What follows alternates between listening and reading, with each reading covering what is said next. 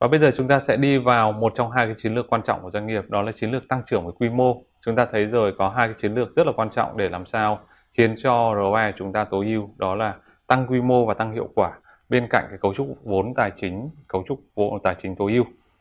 Thế thì cái chiến lược tăng quy mô này à, mà chúng ta sẽ nhìn một cách tổng thể đó là một trong các chiến lược trọng tâm hay là cái à, khái niệm gọi là tập trung chiến lược của doanh nghiệp, à, strategic focus thì chúng ta sẽ có hai cái quyết định chính của một doanh nghiệp đó là tăng hiệu quả hay là gọi là tăng năng suất tăng quy mô hay là tăng khối lượng đúng không ạ? Để mà cuối cùng là ROE của chúng ta đạt được cái mục tiêu tài chính của mình à, là tối ưu giá trị của cổ đông trong dài hạn. Thì đây là một trong cái mục tiêu quan trọng của một bất kỳ doanh nghiệp nào. Thế thì cái chiến lược trọng tâm của công ty à, chúng ta nhìn vào à, đây là các cái à, à các cái lựa chọn khác nhau. Chúng ta có à, chiến lược về tăng khối lượng tức là tăng quy mô thứ hai là tăng hiệu quả và tăng năng suất. Thì chúng ta sẽ áp cái vòng đời của cái sản phẩm vào đây hay là vòng đời của doanh nghiệp vào đây thì chúng ta sẽ nhìn khi nào nhìn thấy rõ khi nào chúng ta phải làm gì à, trong các cái ờ, hoạt động một cách cụ thể. Đấy, tôi sẽ vẽ cái vòng đời sản phẩm chúng ta thấy. À, trong cái giai đoạn đầu trong giai đoạn mà khởi động và tăng trưởng đến đoạn này khởi động và tăng trưởng thì chúng ta chiến lược của chúng ta là chiến lược tăng khối lượng đúng không ạ? Tăng về quy mô tăng trưởng mà. Đấy, trong giai đoạn mà bão hòa và đi xuống thì phải cải thiện được cái hiệu quả cải thiện được năng suất. Đấy, trong giai đoạn mà tăng khối lượng này thì họ à, sử dụng hai cách thức đó là thâm nhập thị trường và mở rộng thị trường. Đấy. làm thế nào thâm nhập thị trường tăng giảm giá xuống chiếm được thị phần của khách hàng à, của đối thủ cạnh tranh? À, lấy khách hàng à, và chuyển đổi những cái khách hàng trước đây là không phải là là khách hàng của mình thì thành khách hàng của mình. Đấy và chúng ta thấy là doanh thu nó nó tăng trưởng rất là tốt đó, trong giai đoạn này. Đấy. À, nếu khi mà bắt đầu kết thúc cái giai đoạn tăng trưởng rồi cái cơ hội tăng trưởng nó không còn nhiều nữa thì họ làm gì? Đến lúc này thì công ty đang ở giai đoạn cao như thế này. Chúng ta nhìn vào thế giới di động họ tăng trưởng liên tục nhưng đến bây giờ cái chuyện tăng trưởng họ rất là khó hay chúng ta nhìn vào Vinamilk thì họ đang bắt đầu giai đoạn là rất khó tăng trưởng trong vòng 3 năm 4 năm trở lại đây. Đấy, sau khi tăng trưởng rất là mạnh mẽ cho đến năm 2017 thì họ ở một cái đỉnh cao như thế này doanh thu cao như thế này thì cái việc tăng trưởng doanh thu của Vinamilk không dễ. Thì cái nhiệm vụ của họ đó là tăng cái năng suất tăng cái hiệu hoạt động lên. Và tăng hiệu hoạt động có các cách thức như sau. Một là bạn tăng giá. Tăng giá ở đây không phải là gì chúng ta tăng cái giá bán niêm yết mà có thể là chúng ta sẽ giảm các cái khuyến mại chúng ta cải thiện doanh thu hỗn hợp. Doanh thu hỗn hợp là gì? Là sales mix. Trong tiếng Anh là sales mix. Doanh thu hỗn hợp có nghĩa rằng là cải thiện cái chúng ta không chỉ bán doanh thu cho từng dòng sản phẩm mà chúng ta gom gộp vào combo lại thành các cái nhóm sản phẩm và cuối cùng tổng doanh thu vẫn có thể tăng trưởng. Đấy gọi là cải thiện doanh thu hỗn hợp. Và cuối cùng quan điều rất là quan trọng là chiến lược tinh gọn cắt giảm chi phí làm sao để đạt được cái chi phí tốt nhất. À, đấy là hai cái chiến lược trọng tâm của doanh nghiệp à, để đạt ROE thì uh, chúng ta sẽ đi vào phần uh, đầu tiên đó là tăng tăng khối lượng tăng khối lượng hay là tăng quy mô.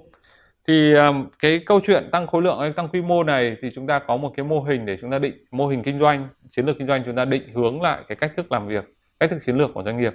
Mô hình này gọi là mô hình Unshop mà các bạn nhìn thấy trên màn hình. Mô hình Unshop Unshop hay còn gọi là Unshop Matrix. Unshop Matrix Unshop là uh, là nhà kinh tế học mà đưa ra cái mô hình này cách đây 80 năm và đến thời điểm này nó vẫn còn rất là có giá trị. À, và rất nhiều doanh nghiệp ở Việt Nam mình bị mắc vào cái à, cái bẫy của cái cái à, à, mô hình này. Thì chúng ta sẽ xem ở đây chúng ta sẽ có là doanh nghiệp bán sản phẩm mới dịch vụ mới. Đấy.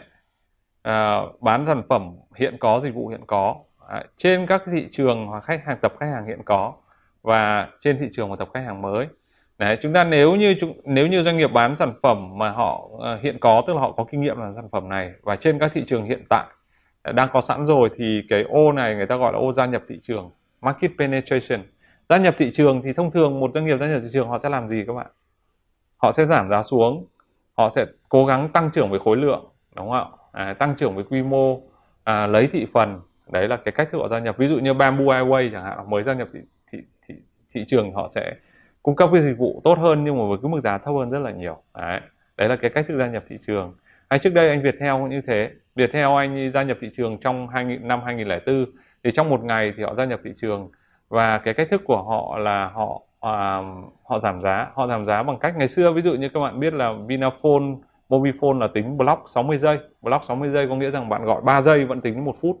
Thì anh Viettel sau khi ra đời một thời gian rất ngắn thì anh anh ấy đề nghị là tính block 10 giây đấy, đấy là cái cách thức giảm giá cho khách hàng khi mà mà một hãng gia nhập thị trường thế thì sau khi mà phát triển được cái um, thị trường tại thị trường Việt Nam với sản phẩm viễn thông di động à, hiện có à, thì anh Viettel anh mới tính đến cái chuyện là phát triển thị trường Đấy. và phát triển thị trường tức là anh ấy bán à, các sản phẩm viễn thông hiện có của anh ấy cho cái thị trường mới hay là khách hàng mới gọi là ô phát triển thị trường là giúp cho tăng được khối lượng tăng được quy mô lên à, và họ phát triển ra các quốc gia như là sang Lào sang Campuchia sang Myanmar sang Haiti là châu Mỹ sang Cameroon Angola ở châu Phi. Đấy. và cái phát triển thị trường này thì nó sẽ rủi ro hơn gia nhập thị trường bởi lý do là chúng ta sẽ không hiểu thị trường. À, đối với sản phẩm chúng ta hiểu nhưng thị trường khách hàng là mới đối với chúng ta và chúng ta sẽ không hiểu. Thế thì à, cũng đặc biệt là có vấn đề liên quan đến cả pháp lý nữa. Đấy. ví dụ ngành viễn thông thì đặc biệt là liên quan đến pháp lý thế thì cái cách thức làm tốt nhất là gì? Để hiểu được thị trường họ phải liên doanh liên kết với một đối tác địa phương đúng không ạ? Đấy, và cái cách thức của Viettel bao giờ cũng như vậy để vượt qua các rào cản về pháp lý à, để có cái sự am hiểu của thị trường và họ mang cái năng lực à, bán quản lý các cái sản phẩm dịch vụ hiện tại vào. À, đấy là cái cách thức họ mở rộng. À, cái à, cách thức thứ hai để mở rộng đó là bán các cái sản phẩm mới trên các thị trường hiện có.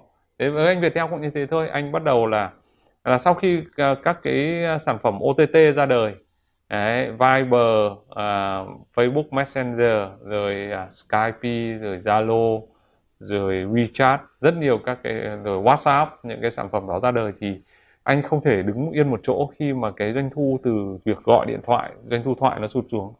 Và anh sẽ phát triển hàng loạt các sản phẩm. Và sau này đến thời điểm này à, thì các cái à, sản phẩm về thoại nó doanh thu về thoại nó chiếm tỷ trọng nhỏ hơn so với doanh thu về về data tức là sử dụng dữ liệu internet rồi. Đấy, đấy là chính cái cách thức phát triển sản phẩm. Đấy. tuy nhiên thì chúng ta thấy rằng là cái chiến lược gia nhập thị trường chiến lược phát triển thị trường chiến lược phát triển sản phẩm thì doanh nghiệp đều có kinh nghiệm đều có cái năng lực để thực thi. À, một là năng lực thực thi sản phẩm hai là năng lực thực thi à, hiểu biết về khách hàng đúng không ạ? À, và tuy nhiên thì không phải doanh nghiệp nào cũng thành công. Chúng ta thấy rằng là thế giới di động à, sau khi mà tăng cái độ phủ lên toàn bộ Việt Nam rồi thì anh không phát triển ra được thị trường khác nữa. Anh sang Campuchia là phát triển thị trường của anh là thất bại. Đó, anh chưa thành công. Thế thì anh nhắm đến cái gì? Thế giới động. Chúng ta quan sát thấy công ty này nhắm đến chính là phát triển sản phẩm. Đấy. họ họ bán một loạt sản phẩm mới. Ví dụ đầu tiên họ muốn chuyển sang kinh doanh bán lẻ dược nhưng họ thấy rằng là mô hình đó nó chưa thuyết phục thì họ à, họ chuyển sang à, họ đầu tiên họ chuyển từ điện thoại di động sang bán điện máy xanh. À, sau đó thì sang dược nhưng mà không không không phát triển. À, và sau đó thì họ chuyển sang à, bán à, à, bách hóa đúng không ạ? Bách hóa xanh. À, đấy là cái cách thức phát triển sản phẩm. Và ngoài ra thì phát triển một loạt các cái sản phẩm shop in shop khác như là bán đồng hồ bán kính mắt. Đấy, thế thì với cái, cái chiến lược phát triển sản phẩm đó là họ đang cố gắng tăng khối lượng tăng quy mô. Đấy, thì à, liệu chúng ta đánh giá cái chiến lược đó thành công hay không hay là chúng ta cần phải chuyển sang chiến lược là tăng tăng trưởng về hiệu quả? Đấy. thế đây là các cái chiến lược mà doanh nghiệp đều có kinh nghiệm. Thế còn nếu như mà doanh nghiệp rơi vào ô cuối cùng đấy, tức là họ chọn lựa chọn là bán một sản phẩm mới hoàn toàn trên thị trường tập khách hàng mới thì người ta gọi ô này là ô đa dạng hóa diversification.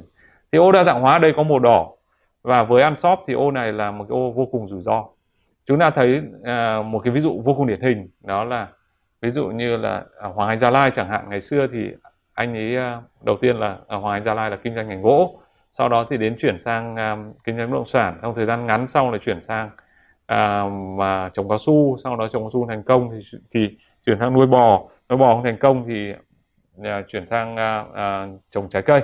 À, đấy là cái cách thức đa dạng hóa. Và cái đa dạng hóa này nó tạo ra một cái rủi ro vô cùng lớn đối cho doanh nghiệp.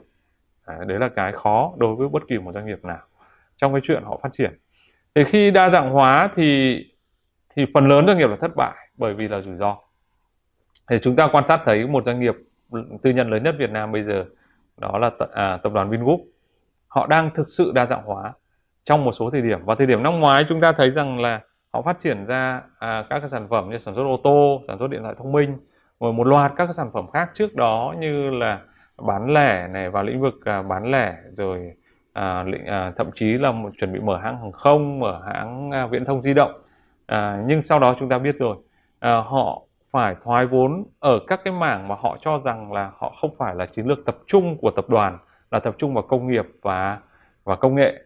Thì họ bán à, các cái chuỗi bán lẻ à, rồi à, họ à, giải tán các cái công ty như là công ty à, Vinpearl ngành hàng không rồi à, giải tán rất nhiều công ty khác mà chúng ta thấy. À, thế thì đấy là cái cái khi mà họ rơi vào tình trạng đa dạng hóa như vậy thì họ sẽ chịu một cái rủi ro. Rủi ro lớn đầu tiên đó chính là liên quan đến dòng tiền. Họ không có đủ dòng tiền để mà tài trợ cho tất cả các dự án trong cùng một lúc khi mà các dự án này đang trong giai đoạn đầu tư. Đấy, và chúng ta thấy rằng là bây giờ cái dòng tiền ngốn lớn nhất nó là từ VinFast đúng không ạ? Thế liệu VinFast có thành công hay không, chiến lược đa dạng hóa có thành công hay không? Thì câu trả lời của Anshop là rất rủi ro. Đấy, nhưng muốn thành công thì họ phải làm gì? Thì họ phải tạo được một cái rất là quan trọng đó là tạo được năng lực lõi. Đấy, họ muốn làm ô tô thành công họ phải tạo được năng lực lõi cho ô tô thành công. Đấy, chứ không phải là họ cứ kinh doanh chuyển sang lĩnh vực ô tô thì họ nghĩ rằng là họ tăng được cái khối lượng tăng được quy mô lên thì họ thành công cái khái niệm năng lực lõi nó sẽ rất quan trọng và chúng ta kinh doanh hay đầu tư chúng ta cần phải xoay quanh cái năng lực lõi của mình. Đấy cái từ đa dạng hóa này nó khác biệt so với từ đa dạng hóa trong đầu tư tài chính các bạn. À, trong đầu tư tài chính chúng ta có kỹ thuật về đa dạng hóa chứ không phải là cái phương pháp không phải là cái chiến lược về đa dạng hóa. Kỹ thuật đa dạng hóa là gì? Cái đa dạng hóa để tập trung. Và nhiều người không hiểu về khái niệm đa dạng hóa thì cho rằng là à, đầu tư chứng khoán đầu tư cổ phiếu thì không nên đa dạng hóa. Này, họ trên họ nói rằng một câu rất là hay nghe rất là thú vị rằng là hãy mua một cổ phiếu và hãy để mắt đến nó thì đây là chiến lược sai lầm. À, đa dạng hóa không phải là một chiến lược đa dạng hóa là một kỹ thuật. À, tôi lấy ví dụ như là quỹ các quỹ à, đầu tư chỉ số ETF thì họ đa dạng hóa danh mục đầu tư của mình để họ hoàn toàn không chịu rủi ro họ giảm bớt các cái rủi ro liên quan đến từng doanh nghiệp. Và họ tập trung vào phân tích về chỉ số tức là các yếu tố vĩ mô. Thì đấy đấy không phải là đa dạng hóa. Họ dùng kỹ thuật đa dạng hóa nhưng họ rất tập trung tức là tập trung vào việc à, phân tích cái năng lực của mình có năng lực lõi của mình là là phân tích chỉ số vĩ mô thì họ tập trung vào việc đó thay vì phân tích từng doanh nghiệp. À, đấy là cái khái niệm đa dạng hóa trong kinh doanh và đa dạng hóa trong đầu tư tài chính.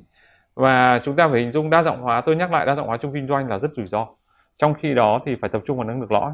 Thì trong đầu tư cũng thế đa dạng hóa là kỹ thuật thôi còn họ luôn tập trung chứ họ không thể đa dạng hóa khỏi cái năng lực lõi của mình. Đấy, ngoài ra thì các cái doanh nghiệp à, tôi có thể lấy ví dụ như là những cái doanh nghiệp nhà nước mà trước đây đã thất bại ví dụ như Vinasin, Vinalines là một trong điển hình của chiến lược đa dạng hóa và thất bại rất lớn. Họ học theo mô hình của Chaebol, mô hình của Kerasu, Chaebol Hàn Quốc và Kerasu Nhật Bản nhưng mà thực sự là không thành công. Đấy, bởi vì họ không có năng lực quản trị để mà tạo ra năng lực lõi của mình. Đấy, thì thế thì trong cái mô hình Anshop này chúng ta thấy rằng là Anshop đưa ra cái đề 80 năm nhưng nó vẫn có hữu hiệu cho đến tận ngày hôm nay đúng không ạ? À, có những tập đoàn à, tư nhân nhỏ thôi nhưng mà à, giới thiệu mình là tập đoàn kinh doanh đa ngành đa lĩnh vực thì thực sự tôi không có nghĩ rằng là cái chiến lược đó nó mang lại cái khả năng thành công cho doanh nghiệp. Nhất là những doanh nghiệp đó không có khả năng tạo ra năng lực lõi à, bởi vì không xây dựng được đội ngũ nhân sự thì cái mức độ thành công nó gần như là rất thấp.